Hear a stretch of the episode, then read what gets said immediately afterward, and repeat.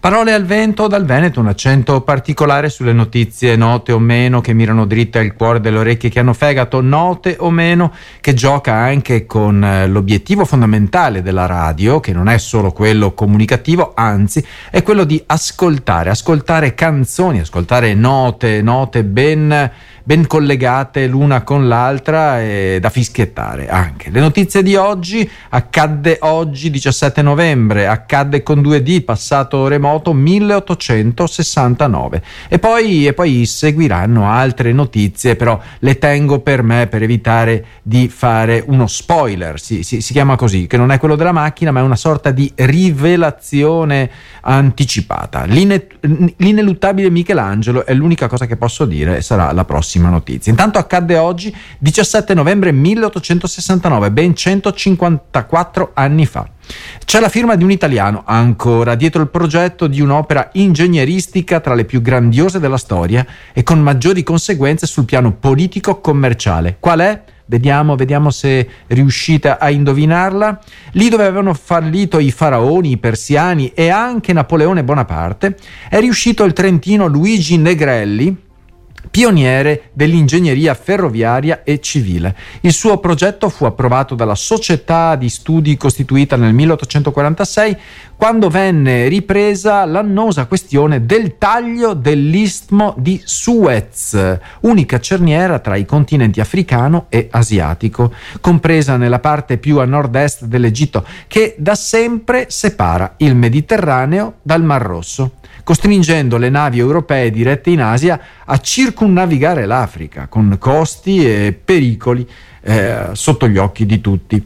Affidati alla Compagnia Universale del Canale di Suez e finanziati grazie all'abile opera diplomatica di Ferdinand de Lesseps, vice console di Francia ad Alessandria, i lavori partirono nel 1859 per concludersi dieci anni dopo. Voi immaginate la tecnologia dell'epoca, scavare un istmo così profondo e così lungo inaugurata ufficialmente il 17 novembre 1869 alla presenza dei più potenti sovrani del pianeta, su tutti l'imperatrice francese Eugenia, l'opera, lunga 163 km, venne salutata come uno strumento di progresso a disposizione di tutti i popoli.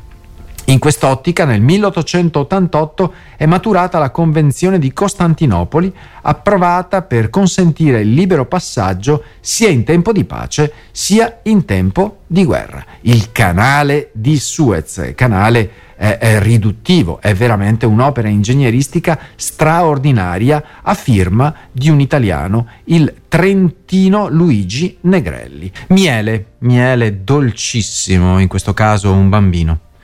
Eh, Assia Newman eh, Dayan eh, ne scrive oggi sulla stampa, ma è una notizia ripresa anche da altre, altre penne, altri corsivisti dei, dei giornali quotidiani.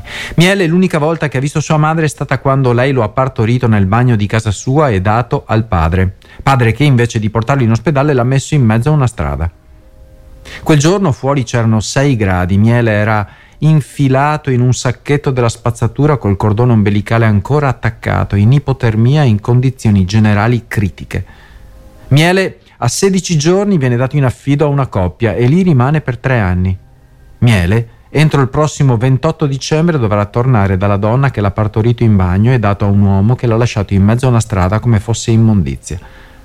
La storia di questo bambino, dolcissimo, Miele, soprannome che gli hanno dato i genitori con cui è cresciuto, inizia il 4 novembre 2020 a Ragusa, quando un commerciante ritrova un neonato davanti al suo negozio.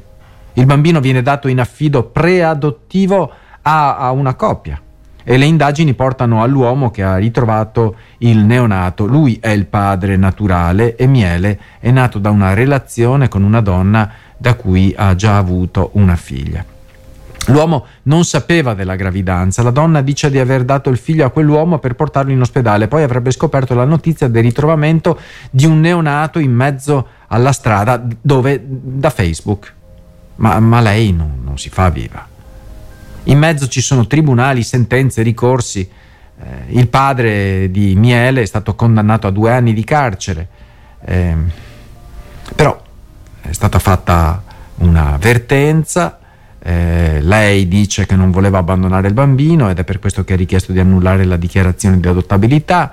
I genitori di Miele hanno la- lanciato un appello su Change.org che ad oggi ha raccolto più di 25.000 firme. Nell'appello si legge pensiamo quindi di poter dare a Miele un nuovo futuro, ma invece per una catena di assurdi errori giudiziari la Corte d'Appello di Catania revoca lo stato di adottabilità, quindi Miele ritornerà dai suoi genitori eh, biologici. Ma i figli di chi sono? Di chi li fa o chi li cresce? È un'annosa domanda, me ne rendo conto, però le, la riflessione in mezzo a tanta superficialità non è mica sbagliata. Eh? I figli sono di chi li fa o chi li cresce? Chi è la mamma? Chi è il papà? Colui o colei che li hanno messi al mondo o colui e colei che li curano o coloro che li curano, tanto per essere un pochettino più generali.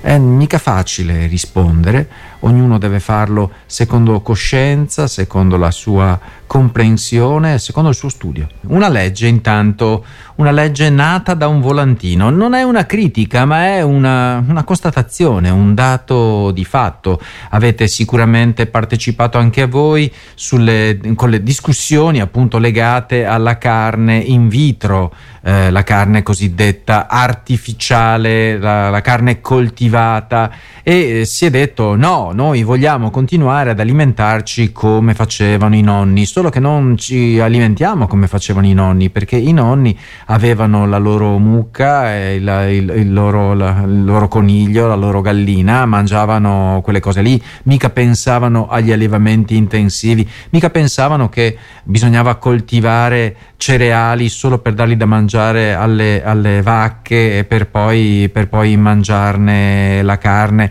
Eh, proprio ieri leggevo una statistica eh, in, sul 100% di soia prodotta al mondo, solamente il 7% è per l'alimentazione umana, tutto il resto viene data alle bestie. Si incendiano foreste per fare cam- piantagioni di soia che viene dall'altra parte del mondo, dal Sud America in maniera particolare. Beh, che cosa c'è di tradizionale? Che cosa c'è di tradizionale? Eh, una delle leggi più democratiche che abbiamo avuto nella nostra nazione, dice il ministro dell'agricoltura. Eh, a sostegno del provvedimento ci sono oltre 2 milioni di firme, ok, ricorda il ministro, però Elena Cattaneo eh, ha cercato eh, di analizzare quali fossero le domande poste a, alle persone perché dovessero scegliere appunto, no? quali sono appunto gli argomenti della petizione eh, che ha raccolto a 3 milioni eh, di, eh, insomma, di, di, di, firme.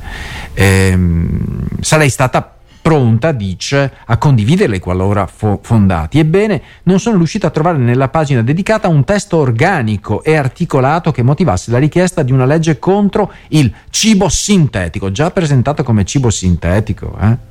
in poliestere magari. Beh, l'intera campagna eh, si fonda semplicemente su un volantino di Coldiretti che ieri ha dato spettacolo in piazza davanti a Montecitorio con spintoni e urla. Ha, ha due colonne eh, il volantino che separa il buon cibo naturale dal cattivo cibo sintetico. Beh, immaginate, vi arriva un volantino, da una parte il cibo, il buon cibo naturale e dall'altra il cibo sintetico, fatto, virgolette, di cellule impazzite in bioreattori.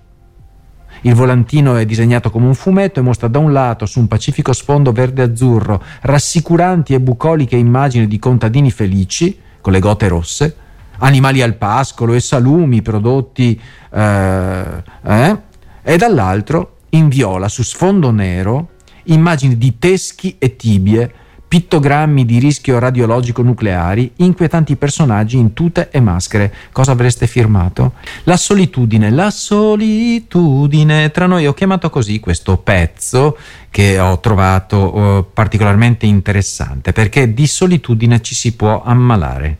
Eh, può diventare una malattia che riduce la voglia di vivere, la capacità di sperare, eh, eh, di sperare anche tutto attaccato di avere fiducia in se stessi e negli altri, allo stesso tempo aumenta i rischi di ammalarsi di malattie convenzionalmente definite come tali, ad esempio tra gli adulti e gli anziani l'Alzheimer, che eh, presenta deficit cognitivi e, e poi eh, anche, anche, malattie cardiache possono essere attaccate e correlate alla solitudine. Ehm, la solitudine presenta eh, rischi di mortalità paragonabili a quelli associati alla, al fumare, al fumo. 15 sigarette al giorno, ad esempio all'essere obesi, a non fare attività fisica, eh, all'inquinamento. Quindi la solitudine è paragonabile a questi tipi di eh, malesseri e cattive abitudini. Non si tratta quindi di un fenomeno marginale e neppure limitato ai paesi sviluppati dove i legami comunitari magari sono più deboli. Secondo l'Organizzazione Mondiale della Sanità, la solitudine sta diventando un problema sanitario globale. Attenzione, un problema sanitario, non esclusivamente sociale, sanitario che attraversa tutti i confini nazionali di grado, di sviluppo e di età. Si ritiene che la solitudine sia un'esperienza che riguarda prevalentemente gli anziani, no? perché a causa dell'età e del venir meno di alcuni ruoli e attività hanno reti sociali più ristrette. Molte iniziative che vanno sotto l'etichetta invece dell'invecchiamento attivo sono intese proprio a contrastare questo progressivo restringimento di attività eh, e delle relazioni e senso di sé che ne deriva, quindi partecipazione a attività ricreative, associazioni, eh, volontariato, eccetera, può sicuramente alleviare questo senso di solitudine.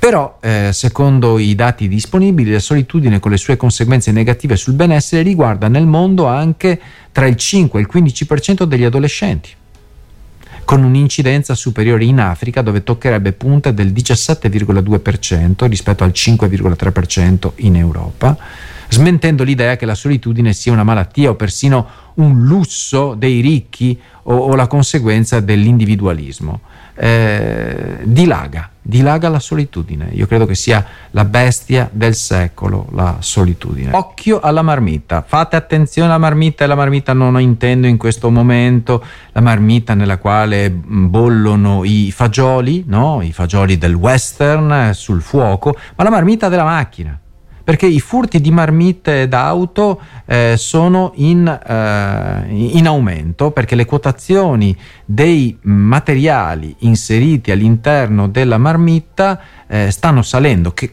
quali materiali ci sono all'interno della marmitta? Ad esempio il rodio, il palladio, che fa, fa venire in mente le ville del Vicentino, eh, platino, eh, anche il platino c'è all'interno delle marmitte, e quindi eh, una delle città più colpite è Milano.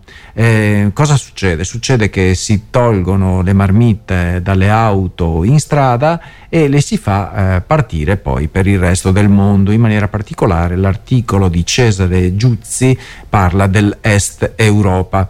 Eh, le ultime tracce, comincia così questo articolo, portano in Lituania e in Serbia e da lì si arriva in Russia dove rodio, palladio e platino sono fondamentali per l'industria della guerra. Quindi ti portano via la marmita per farne dei cannoni. Per i droni, ad esempio, per le apparecchiature che guidano i missili che bombardano l'Ucraina. Potrebbe essere la tua marmita che casca sulla testa di queste povere persone. E se prima era la crisi a far correre il prezzo dei materiali e dei metalli preziosi, oggi è la guerra a spingere il mercato eh, un mercato soprattutto nero, eh, fosco anche, se posso dire, e pensare che anche l'Italia ha fame di questi metalli, ehm, quindi almeno rubiamoli e, fa- e, facciamoli eh, rimanere in Italia, non è questo il senso di questo articolo. Non solo per la produzione di auto servono questi materiali, che comunque già basterebbe a mettere in crisi le risorse, ma anche per la produzione militare e avionica, cioè per gli aerei. Perché il nostro paese non produce ma importa questi metalli e il mercato di rodio, palladio e platino è di fatto nelle mani di Russia e Cina. Cosa succede? Eh, ce li vendono, poi li rubano, se li portano e adoperano il materiale che abbiamo comprato e che insomma ci serviva per le marmitte catalitiche. Il monopolio del mercato elettrico dell'auto, delle batterie e delle vetture complete rischia nel prossimo decennio di modificare gli equilibri geopolitici mondiali la decisione comunità europea di produrre e vendere solo mezzi green dal 2035 di fatto rischia di essere un enorme favore alla Cina più che all'ambiente, continua la riflessione di Cesare Guzzi e poi spiega chiunque voglia leggere tutto l'articolo va sul Corriere della Sera e si legge tutto l'articolo intero. Vita e Salute Web non c'entra in questo caso, ma RVS accendi la speranza. L'ineluttabile Michelangelo, eh, Michelangelo, il grande genio, il grande genio ehm, viene presentato da un critico d'arte che insomma sa il fatto suo. Magari può piacere o non piacere quando si cimenta in altre, in altre performance, però ecco, come critico d'arte è sicuramente eh, bravissimo e sto parlando di Vittorio Sgarbi. E Stefano Bucci eh, racconta eh, ciò che è davanti ai suoi occhi, di dettagli eh, di Dio nella creazione di Adamo, 1511 circa. È affrescata da Michelangelo nella volta della Cappella Sistina, lo sappiamo tutti, e credo sia probabilmente l'affresco più famoso al mondo, tanto che quando qualcuno di noi occidentale dovesse pensare a Dio, la prima figura che gli viene in mente è di quest'uomo eh, barbuto, disteso su una, su una nube, con il dito che, che va verso terra, eh, petto villoso e muscoloso. Ecco, eh, guardate come le immagini possano in qualche maniera eh, portare delle idee e, e, e, rimanere stampate nelle nostre menti. Questo quadro, questo, questo affresco meglio, è uno dei nuovi riquadri centrali della volta che racchiudono storie della Genesi, oltre alla creazione di Adamo, la separazione della luce, delle tenebre, la creazione degli astri e delle piante gli astri prima dei disastri, eh? la separazione della terra dalle acque, la creazione di Eva, il peccato originale, il sacrificio di Noè, il diluvio universale, l'ebbrezza di Noè, eccetera, eccetera, eccetera. Impossibile sfuggire a Michelangelo, al Michelangelo Buonarroti, fiorentino pittore, scultore ed architetto, come lo definisce l'amico Giorgio Vasari, storico, nel secondo volume delle sue vite, 1568. Eh. Dopo aver raccontato il genio di Leonardo e di Raffaello, nel 2019 rispettivamente nel 2021, Vittorio Sgarbi mette in scena l'ineluttabilità del divino artista della pietà Bandini, del Tondodoni, della Madonna della Scala, del Davide e della Cappella Sistina, per metterne in scena nel suo nuovo Michelangelo. Rumore e paura, la nave di Teseo in libreria, eh, i fantasmi e le inquietudini che si nascondono oltre la stupefacente bellezza della Madonna col bambino di Bruges, eh, dell'aurora delle cappelle medicee, dei, prigio, dei, prigioni del San Matteo, eccetera, eccetera. Quindi eh, Vittorio Sgarbi eh, fa di Michelangelo un eh, argomento da narrare come lui sa fare veramente bene, bisogna dirlo.